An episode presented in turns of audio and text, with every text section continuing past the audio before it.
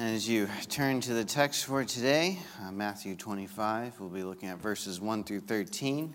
Uh, let's just open with the word of prayer. And Father, we thank you for this time that we've had to come together to sing praise to you, uh, that we will have to have fellowship. And just pray that as we look at the text now, that we would gain a greater understanding of this parable.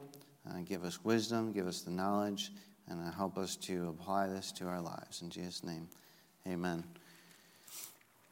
Well, as we start out this parable, I found an illustration that was of Martin Luther, and it says one day, uh, when Luther was a young man, he was walking with his friend named Alexis. Suddenly, a bolt of lightning, lightning struck his friend and killed him instantly. From that moment on, a radical change took place in Luther's life. Your life will also be changed if you seriously, uh, if you think seriously that one day it will end perhaps suddenly soon. After that, you will have to give an account to God. And the question is, are you ready? Uh, that's what we're going to be looking at today. Are you ready? Uh, ready to give an account to God? To start out this parable, uh, the intro, it starts all the way back in chapter 24. In verse 3, it says, he, As he sat on the Mount of Olives, the disciples came to him privately, saying, Tell us when, we, when will these things be, and what will be the sign of your coming and of the end of the age? And so, this is the question that the disciples posed to Jesus. And that is the question which stems a long discourse on that topic. And so, they want to know what will be the sign of your coming at the end of the age um, Jesus tells them, um, I'm going to summarize this, there's a lot in here. Jesus tells them, um, and Jesus answered them, See that no one leads you astray. So he tells them to be vigilant. Um, in verse 21, uh, he mentions, uh, For then there will be a great tribulation, such has been from the beginning of the world until now. No, and and never will be. And so he tells them there's going to be a great tribulation. In verse 30, he tells us, Then will appear in the heaven a sign, the Son of Man, and then all the tribes of the earth will mourn, and they will see the Son of Man coming on clouds of heaven with power and great glory. And so the Son of Man, um, Jesus, is going to be returning again. And then in verse 36, he tells us, But concerning that day and hour, no one knows, not even the angels of heaven, nor the Son, but the Father only. And so no one knows the day or the time. And again, someone's going to say, Caden, you missed something here. I'm very quickly summarizing at least some of the topics here. And then verse um, 45 um, through 46, he goes through and tells of a account or a story of a master and a, a wise uh, servant and a wicked servant. And then we'll pick up in verse 50. It says, The master of that servant will come on that day when he does not expect him, and at the hour he does not know, and will cut him into pieces and put him in with the hypocrites. In that place there will be weeping and gnashing of teeth. That is what will happen to the wicked servant. Which leads us all the way up to our parable. And we'll just read the parable. It says, Then the kingdom of heaven, um, again, that is the subject now, the kingdom of heaven, will be like ten virgins who took their lamps and went to meet the bridegroom. Five of them were foolish, and five of them were wise. For when the foolish took their lamps, they took no oil with them, but the wise took flasks of oil with their lamps. As the bridegroom was delayed, they all became drowsy and they slept. But at midnight there was a cry Here is the bridegroom, come out to meet him. Then all those virgin, virgins rose and trimmed their lamps. And the foolish said to the wise, Give us some of your oil, for our lamps are going out. But the wise answered, saying, You, uh, since there will be there will not be enough for us and for you, go rather to the dealers and buy for yourselves. And while they were going to buy, the bridegroom came, and those who were ready went in with him to the marriage feast, and the door was shut. Afterwards, the other virgins came also, saying, Lord, Lord, open to us. But he answered, Truly I say to you, I do not know you. Watch therefore, for you know neither the day nor the hour. The first point I want to look at is the time is coming. Now, this parable is yet again a wedding. And the wedding has commenced. The wedding has already started. And there's a little bit of debate on when exactly this parable takes place, but it's likely um, that the uh, bridegroom is going to get the bride. And these virgins are there with the bride. And they're going to, he's going to come grab them, and they're all going to go, and they light the way for them, and they go into the bridegroom's house, and then they, they will celebrate. And uh, the parable itself is actually a very simple parable to understand. Um, it's pretty clear on what's happening. Um, the bridegroom is Jesus coming to take his church. There are these virgins, um, which represent the church, um, and what's going to be happening at the end of the age uh, when he comes back. And it's very interesting when you look at these virgins because all the virgins look the same for the most part. Uh, if you were standing there and you were watching them all prepare and they were all sitting there waiting for the bridegroom to come, uh, you wouldn't be able to tell them apart. You would say they're all exactly the same. Um, and when you read this parable, again, you see that they were all virgins. All of them bring their lamps.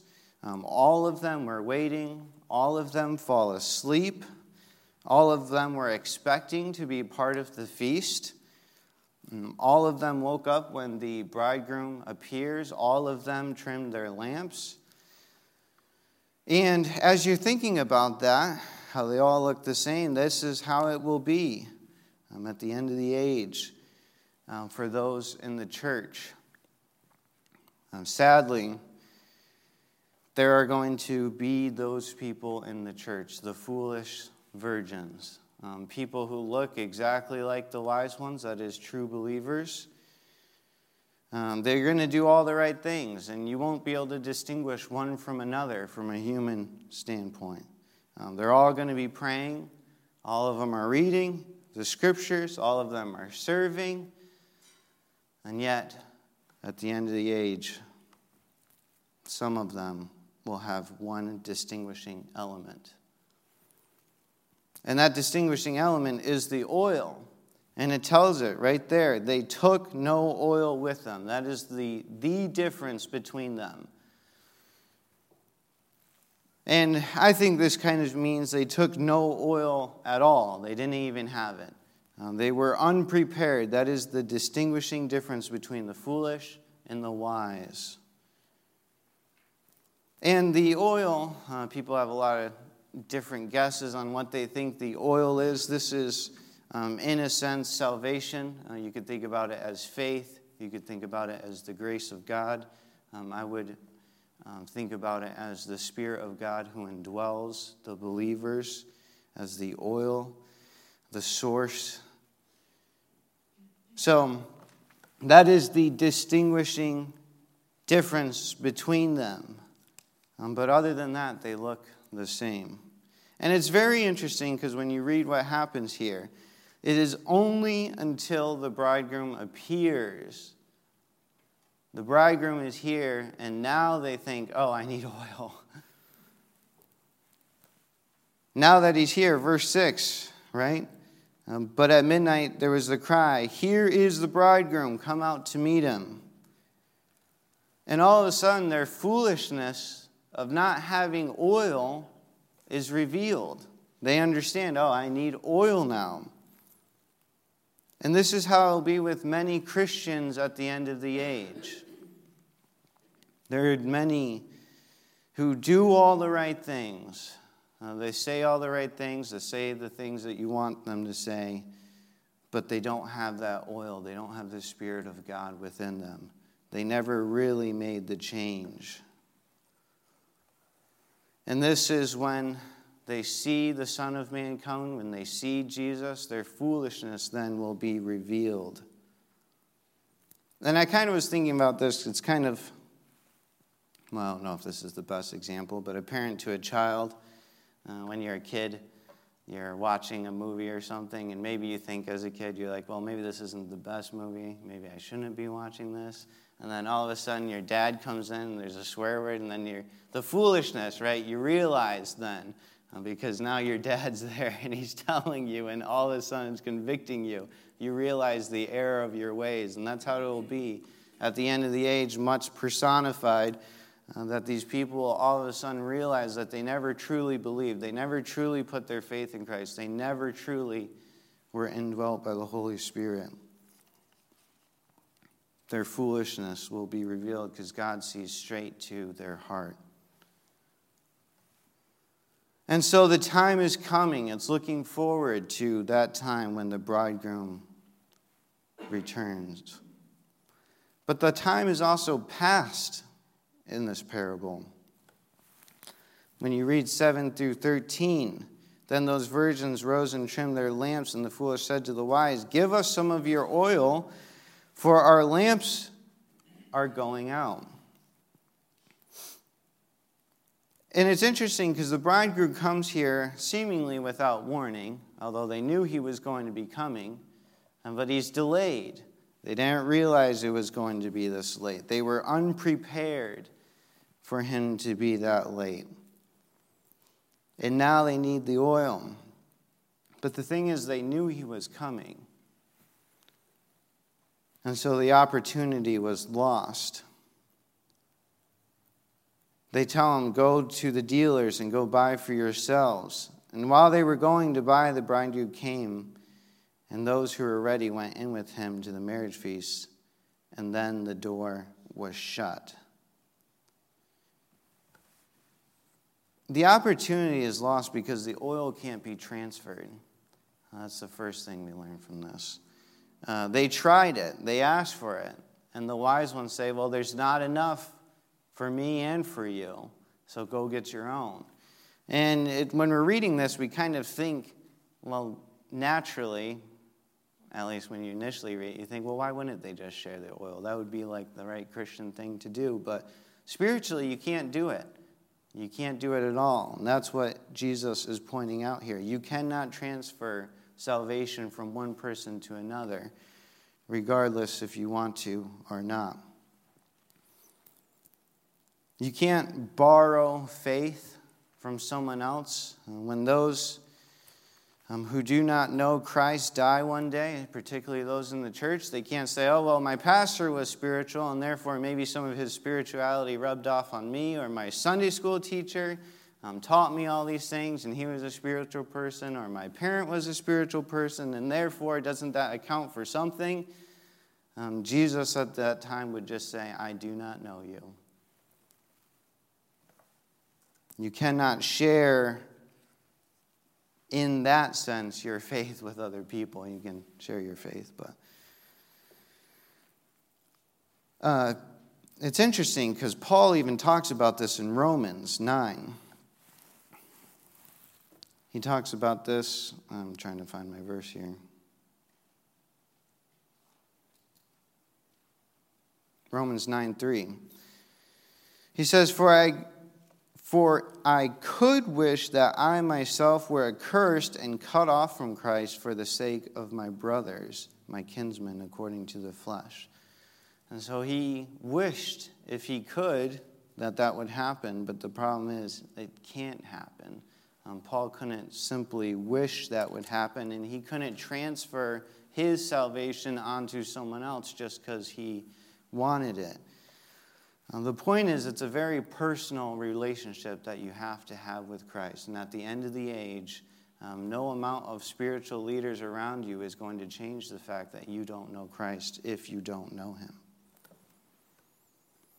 And the sad thing is, the opportunity can't be regained, getting back into our text here. The door is shut.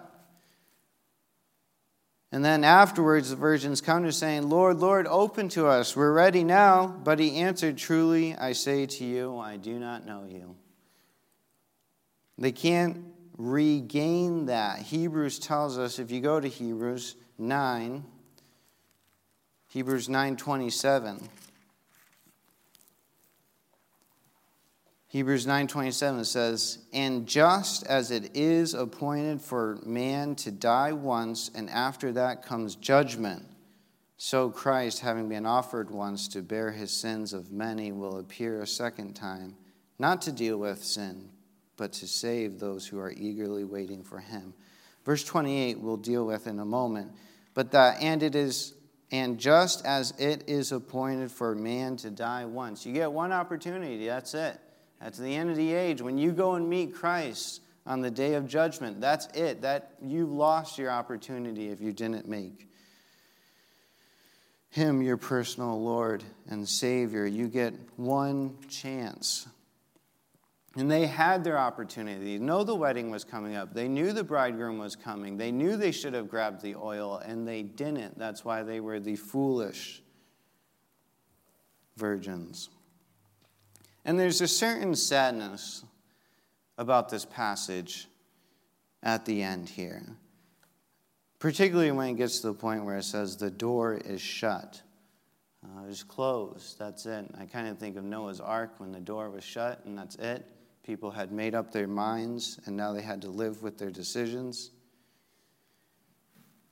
There is no going back. It is a sad state of affair. And so the time is coming when he will be here on the day of judgment, as is portrayed here with these foolish virgins. The virgins, the time was past. They had already made their decisions. Um, but I don't necessarily want to end this on a sad note.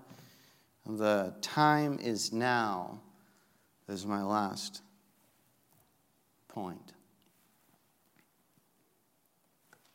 The time is now. The flip side of this, the opposite side of the foolish virgins who weren't prepared, is that there were five of them who were prepared. There were five of them who took oil with them. There were those who were ready for the bridegroom to appear, they were ready for him to come late. They were equipped they had the oil, they had the Holy Spirit, they had faith, they had grace, um, they had love. They were those who were ready for that time. And the thing I was thinking about as I was reading this is how do you know if you're ready? How do we know if we're ready for the day when the Lord will come? Um, well, hopefully, at some point in time you have accepted the Lord Jesus Christ as your Savior um, and that you live according to His Word. But I wanted to dig a little deeper into this. How do we know we are ready? And I was thinking about Second Corinthians, where it says, Examine yourselves, test yourselves to see if you are in the faith. And so, how do we know? And the thing is, first question is, is does your life show the marks of a true believer? Does it show a remorse for sin? A continual remorse for sin, not just a one time thing. Um, when you sin or when you think about things that are inappropriate, do you have remorse for that sin? Are you seeking righteousness? Not just remorse for sin, but seeking those things which are holy, things which lead to godliness. Are you obedient to God? Are you wanting to be obedient to God? Are you searching His scriptures with the mindset that I want to be holy? I want to be godly. I want to do those things that God wants me to do, not those things that I just want to do. Um, I'm not just going to read into the scripture my own opinions. I want to see what God has to say about how I live my life. Are you loving? Um, not just God, but other people. And when people look at you, do they think, oh, that's a very loving person? Uh, I was thinking about this, and I was thinking about Second Peter. So I'll turn there real quick. If I can get there with my Bible. All right, Second Peter 3 11 through 12. Uh, since all these things are thus to be dissolved, what sort of people ought you to be in lives of holiness and godliness, waiting for the waiting for and hastening the coming day of God, because of which the heavens will be set on fire and dissolved, and the heavenly bodies will melt as they burn. What sort of people ought you to be? We ought to be those people who live lives according to holiness and godliness. That is the kind of people. And when people see us, when our fellow Christians see us, they should say, Oh, yes, he's living his life according to holiness and godliness. When other people in the workplace see you, they should see you and say, That person is living his life according to holiness and godliness. He is a loving person, he is a person who hates sin, he is a person who loves righteousness. And so when you look at your life, you could look at it through that lens and say, Am I exemplifying those things in my life? Truly, deeply. Do I love those things? Do I love righteousness? That's the first way we can know we are ready. But the other way is how do you is to ask yourselves, how do you handle a crisis now? I was reading Boice and he mentions this thought. And I thought that was pretty good. How do you handle a crisis now? Uh, crisis now may reflect our thinking on the day of judgment, which could be seen as the ultimate crisis for some. And it's a good question. How do you handle it? Are you ready for them? Um, all of us are going to handle some sort of crisis at some point. Some, all of you probably have handled a crisis at some point. Are you joyous about it? Do you get angry about it? Do you just hate every second of it? Do you get bitter to God about it? That reaction to the crisis or a trial, as we would say, can be seen as a mark of a true believer. Uh, James even says, Count it all joy, my brothers, when you meet trials of various kinds. We're supposed to count it as joy. Can you go through trials and count it as joy all the time? Now, that doesn't mean when someone dies you don't get sad and you don't cry. Um, but the thing is, you can see how God is working through that scenario to glorify Himself. Um, there's a certain perspective that you can have and you should have when going through trials of various kinds. So, how does your life show the marks of a believer? How do you handle a crisis now? And the last thing is, how would you live your life if you knew it would end? Would it change at all? Would you be doing something different?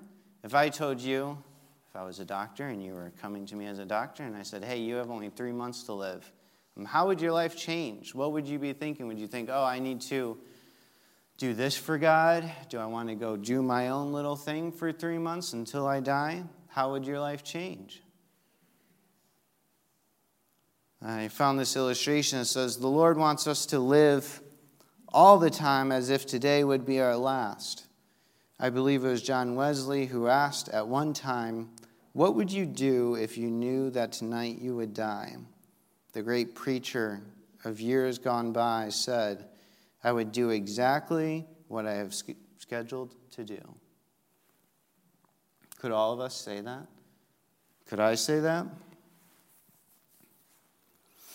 And I was thinking about that illustration, and I was thinking of you all know my dad, or maybe you know my dad passed away.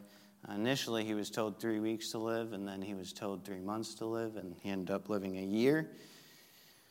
But somewhere around the when we were in the three weeks to three months um, point of thinking about it, um, I asked him because I was thinking about this. I was like, Dad, uh, like no one's gonna fault you for uh, wanting to go and do something different, um, to go travel the world, go see something you've never wanted to see, go do something you've always wanted to do, maybe go buy a boat or something like that. I don't know. That was more for myself than him, but but my point was no one's going to fault you for it. You only have a little bit of time left to live. What do you want to do with that time you have left?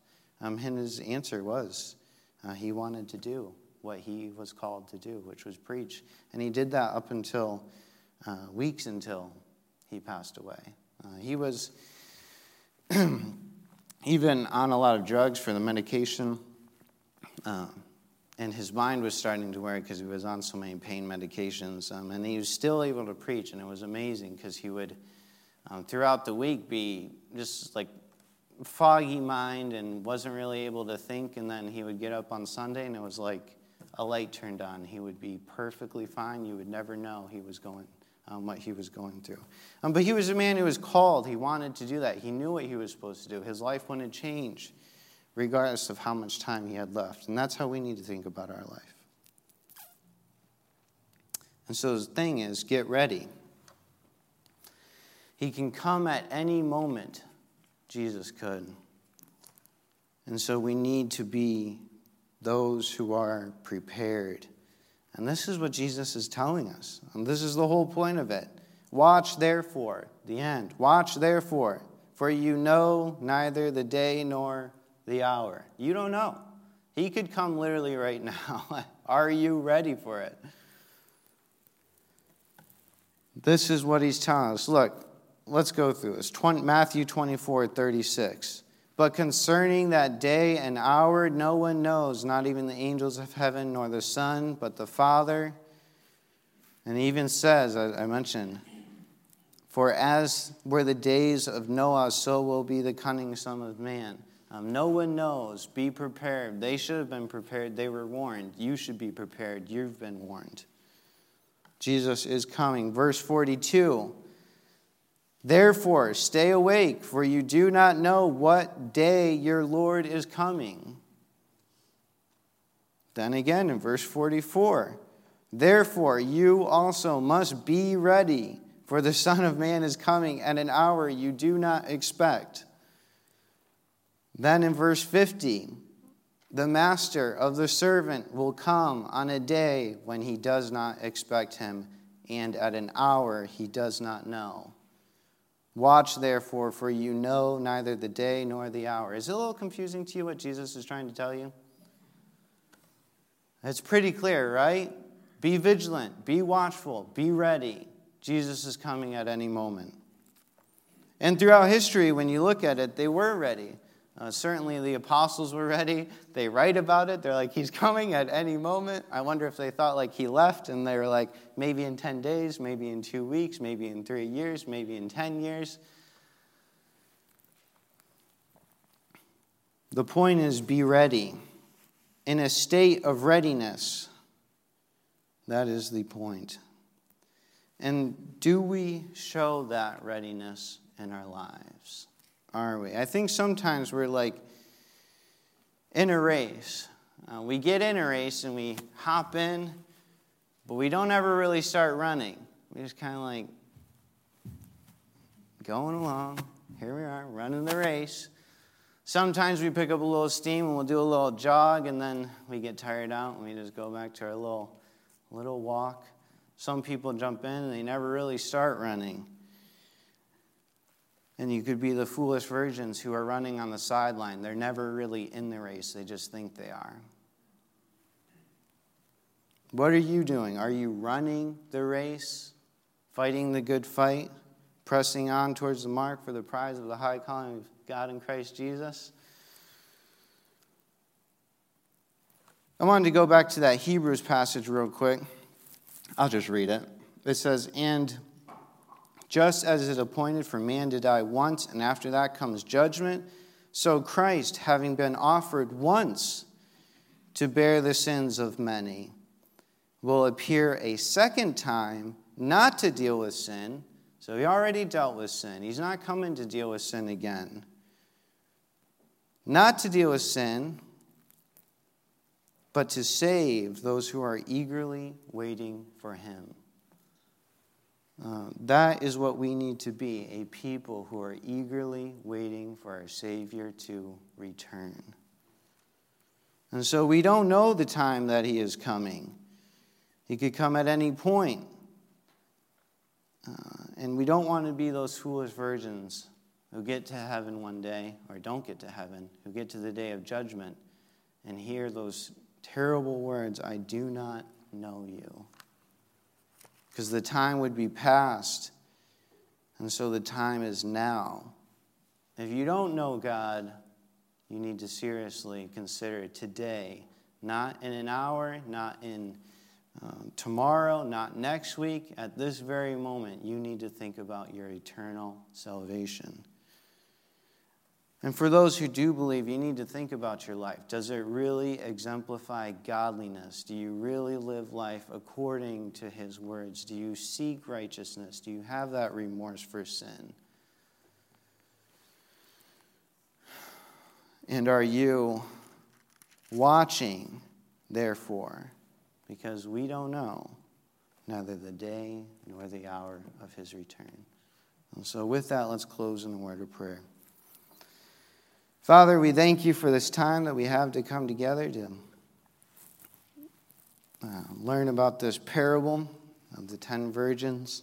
Um, there's a lot in this parable, a lot more that could be said, but I just pray that we would walk away with uh, the right attitude, the right heart, the right mind, a mind focused on you, that we would be a people who are eagerly waiting for your return, that we would be vigilant, that we would be witnesses to this world um, that you did come once to deal with sin. And again, that you are coming again to save your people. And we just thank you and praise you for all that you do for us. In Jesus' name, amen.